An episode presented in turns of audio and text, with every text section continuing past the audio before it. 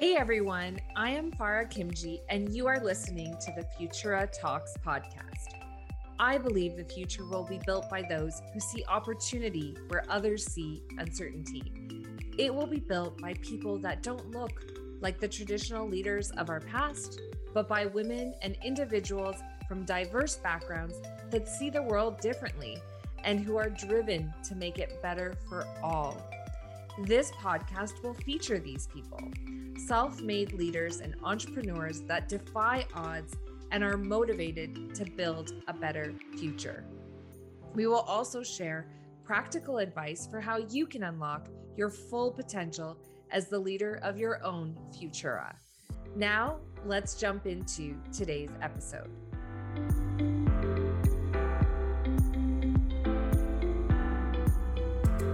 Hi, everyone. So, as you can probably tell by now, I like to engage with topics that you've likely heard lots about and put my own spin, share my personal journey with it, or take an entirely different approach. And today's topic is no different. Today, I would like to talk about the big F word failure. While it's a topic that many have talked about and one that a multitude of leaders share openly about, although it's often when they are at their most successful points in their careers that they open up about their failures, I rarely hear leaders talk about them when they are in the throes of feeling like a failure, having one setback after another, feeling out of alignment, or going down the wrong path. Since failure often comes up as a topic in hindsight, for example, when I look back, it's my failures that shape me the most is something we often hear. And while I have found that to be true in my own life, that isn't always comforting when you're right in the middle of it. So today, I want to chat about how we can get good at embracing failure while it is happening. And even better yet, preparing for it and knowing that it can happen, but going for what you desire anyways. I thought the best way for me to unpack today's topic is to share the lessons I have learned from the failures I have experienced in my life. Lessons that help me deal with the day to day setbacks or so called failures to the bigger, more monumental ones. Lessons that have helped me to keep going after feeling like an utter failure, or worse, a disappointment to others and myself. Lessons that I now actively search for when I try new things, knowing they may not go according to plan, but also knowing that with it will come another lesson and level of growth. I have definitely learned most of these lessons in hindsight, but ultimately, they have guided me to living a more authentic life. These lessons are important as I now know that when my next failure arrives, I don't have to dwell in it, but rather sit back and look for the lesson or the signal. In fact, I often embrace failure now as I learn far more from it than just succeeding at everything I attempt. Embracing failure and normalizing it for yourself and others in your life can be very freeing and powerful. It has helped me to go from being a recovering perfectionist who feared failing at anything to being comfortable enough to talk about it and even celebrate my failures on a podcast. Go figure. So, when I sat down to prepare for this episode about all the lessons I have learned, the list was super long. I tried to distill it down to 10 and then to five, and I was really having a hard time doing that. Yes, I have learned a lot from my failures. So here I was trying to pack it all into one episode, which I try to keep to under 30 minutes for my solo episodes, that I realize I'm going to have to split this topic into two or maybe even more to give these lessons the airtime they deserve. So today, I share my first three lessons, and then I will come back in the next solo episode with the next batch. So here goes three lessons I have learned as a result of my failures to date. Lesson number one failure is in the eye of the beholder. Failure is really about how you perceive it to be. Two people could look at the same set of events or results and come to very different conclusions about what transpired. For example, you could lose a tennis finals match and consider yourself a failure, or you could realize you just came in second in the finals and outperformed a dozen other players. Or maybe you came in dead last. And you could look at it and be thankful for the opportunity to have participated and learn where your next level of growth is. Same events, same tournament, different perception. So, why does perception matter so much when it comes to failure? It matters because if you decide to focus on the failure, you might miss the lesson, the learning, the opportunity for growth, and the signal from the universe pointing you in your next direction. Failures can literally be a roadmap to guide you to finding a truer, more authentic path forward. Sometimes we consider ourselves failures for things that are not even warranted to be a failure. But because we are often so hard on ourselves, we label essentially anything that doesn't go our way as a failure, when in reality, it is just something that happened with a different outcome than you expected. I learned this with every scholarship, grant, job, or really anything I applied for that I didn't get. When that no comes, sorry, you are not our top choice, it is easy to feel like a failure. When the reality is, there are a host of reasons why you didn't get it, and none of them are because you are a failure. In fact, that no is often your highest, is often for your highest and best good, as it leads you to find that next thing, the one that is the right fit and opportunity. It can be hard to hear no after no, especially as an early stage founder both myself and the clients that I raise capital for hear no a lot. But honestly, it doesn't mean our business is a bad idea. It just means it's not the right fit for that investor at that time or for whatever other reason they have. It only takes one yes to change the narrative. But along the way, it's important not to lose perspective or attach a meaning of failure perception matters and words matter. And the words we tell ourselves make a difference on our outcomes. And we have a choice to attach a meaning that will help us stay motivated on our path rather than discouraged. So be sure to choose the meaning you attach wisely. Lesson number two it's better to fail than to succeed 100% of the time. You see, I grew up with a father whose auto reply when I would bring home a 99 on a math test was, Where'd you lose the 1%? Failure was not an option. Heck, even 99% was not an option. Only perfection was accepted. And while I love my father dearly, because that response translated to my sister and I always striving to be excellent, it also didn't leave any room for failure.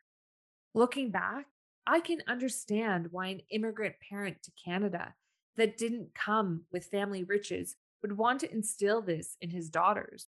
Because for him and my mother, failure wasn't an option. They didn't have a safety net to fall back on, and they needed to succeed no matter what. I can understand it. But now in my adult life, I have my own realizations about the failures of my life, and more importantly, what they have taught me.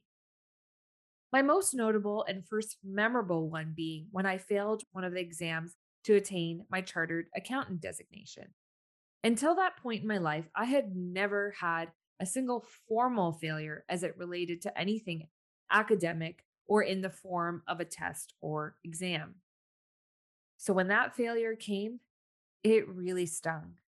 The majority of my peers who also took that exam passed, and I felt super discouraged and left behind, as I would have to wait an entire year to take the exam again.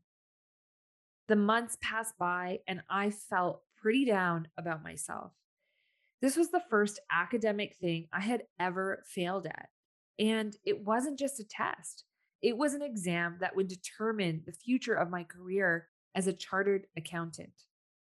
To say I felt like a letdown to myself, to my parents who supported me to go study business, to my firm, PwC, which supports us to train and study for the exams, it was honestly such a terrible feeling to think I had disappointed so many people. But then something happened. A partner at the firm called me into his office one day to chat. He wanted to share with me that he had failed that same exam four times. I was shocked as this partner was super successful and revered at the firm. He shared that once he got those letters, CA or, or now CPA, no one really cared or frankly knew how many times he failed the exam in the past. This gave me a glimmer of hope that my failure wasn't going to be the career ending milestone that I had hyped it up to be. As the next exam date approached, I decided to go all in and give it my all, determined to pass. I dedicated eight weeks, the standard was six, to studying consistently Monday to Friday. I built in a week of prep and planning. Part of that was cleaning my place top to bottom so that I wouldn't have any excuse not to study. And the other half of that week was printing and organizing materials. Yes, this was almost 15 years ago when we still printed things out. I then color coded my eight weeks of time between studying, working out, personal, friends, and family time. I really wanted to make sure I wouldn't burn out, but that I could also feel confident that I had dedicated enough time to studying and not allow myself to get too distracted as it was summer and I was off work for eight weeks. I followed my rainbow coded calendar to a T, and I walked into that exam feeling confident, a confidence I didn't have the first time around. I also walked out of this three day exam knowing I had given it my all and confident that I would be successful. It was an amazing feeling when the announcement came three months later and my name was on the pass list. I was ecstatic. The feeling of accomplishment felt like no other successful result I had achieved before. I knew I passed that exam because I dedicated myself to achieving something, put in the work to achieve it, and then reap the rewards. Those eight weeks taught me more about myself than any other success before had taught me. It taught me I was resilient, that I had grit, that I could achieve hard things, that I was disciplined, and that the next hard thing that comes my way would be something I can handle. That failure taught me more than any other perfect result had taught me before. And I would never trade that experience for the first time pass that I had initially hoped for. The coolest thing about this failure was that I was that I then went on to coach and mentor future CPAs after me. And I specifically worked with those that had failed at least once. It was the most rewarding experience one that I would not have had the opportunity to experience without that failure. Yes, I learned this in hindsight, and I wished I had known at the time things would turn out so beautifully. But having gone through that experience, I now have faith in a positive outcome each time I fail at something going forward. And trust me, there have been many more failures, each revealing another layer of growth and learning. So, next time you fail at something, look at it as the opportunity for growth that it is. Know that it may be the very thing you needed to learn about yourself and what you are made of. And remember these wise words of Winston Churchill Success is not final, failure is not fatal. It is the courage to continue that counts. All right, lesson number three it's better to have tried and failed than to have never tried at all. While they say this about love and loss, I feel the same is true about trying and failing. While there is so much truth in this lesson, it has definitely been one of the hardest ones to learn. There are so many reasons we hold ourselves back. We worry what people will think. We worry about failing. We worry we will make a fool of ourselves. We worry we will be out of our depths. The underlying feeling under that worry, though, is fear fear of being ridiculed or judged, or worse, abandoned. It is a core wound that so many of us have, and it is one that holds most people back from truly living. It is one that has held me back one too many times, including with starting this podcast. I have had a burning desire to share my thoughts with the world for some time now. I actually wanted to start a blog back in 2006 about makeup and skincare, as at that time I was a Sephora queen, even earning the status of VIB Rouge, which essentially means I was spending way too much money at Sephora. As a result, my friends would always ask for recommendations, and I used to love sharing my latest finds and also testing things out so that they didn't have to. I remember thinking at the time that maybe instead of sharing my tips in one on one conversations with friends, that I could share it with all my friends and even their network of friends through a blog. I really thought it was a great idea. But then the fear sunk in. Who'd want to hear from me about makeup? Why would anyone care? What if I'm not good at writing? What if people think it is a foolish waste of time for an accountant to blog about makeup? And there, in that instant, my inner desire got crushed by my inner skeptic, and that blog never came to fruition.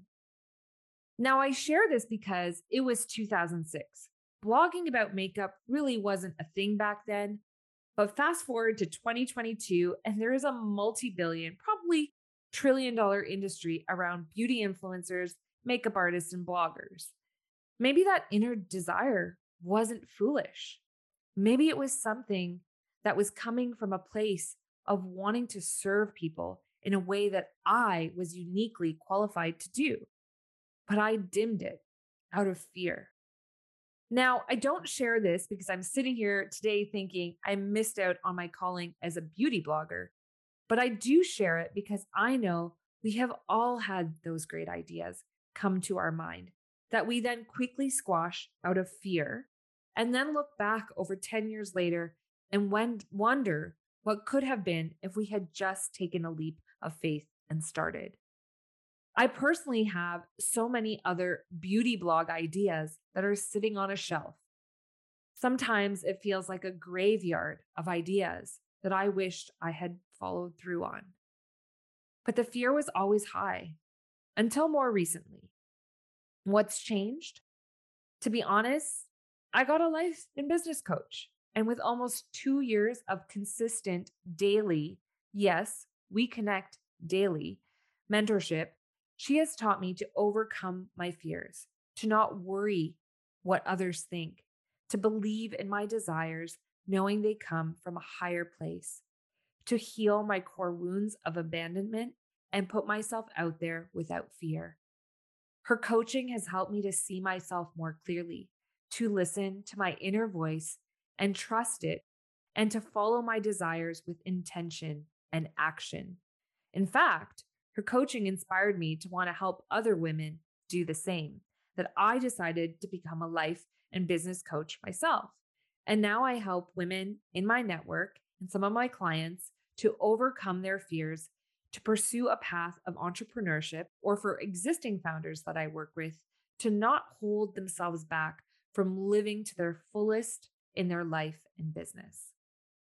I still have the fear of failure creeping in every now and then but I have gotten so much better at not letting it be the thing that stops me from trying. In fact, it's why I finally started this podcast.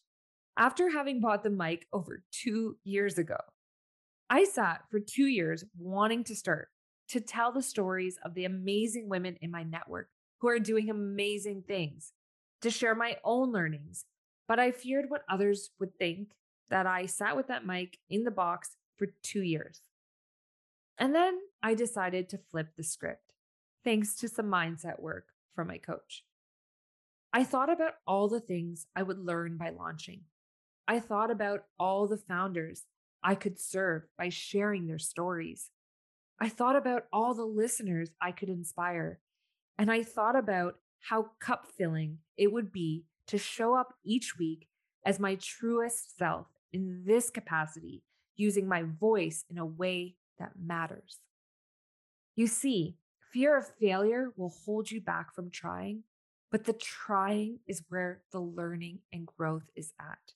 The trying is where the magic is at. Trying is where you discover who you really are and how you can be the best service to others. So, next time you are letting fear hold you back from trying something or to putting yourself out there, remember all those that will benefit from your trying and all that you will learn about yourself in the process. I swear it will be super rewarding. So I know that was a lot of personal sharing, but in order for you to get the most out of this episode, it will be helpful for you to take some time to reflect on your own failures and take account of the lessons you have learned from them. Really be honest with yourself about whether what happened was truly a failure or a lesson that led you to a better place or better understanding of yourself and your next level of growth. Take stock of your failures and the lessons that came with them. And I will come back with the remainder of my lessons in the next solo episode. I will also cap that episode off by chatting about how we can get better at embracing, preparing, and even encouraging failure in our own lives and those around us. So be sure to tune in.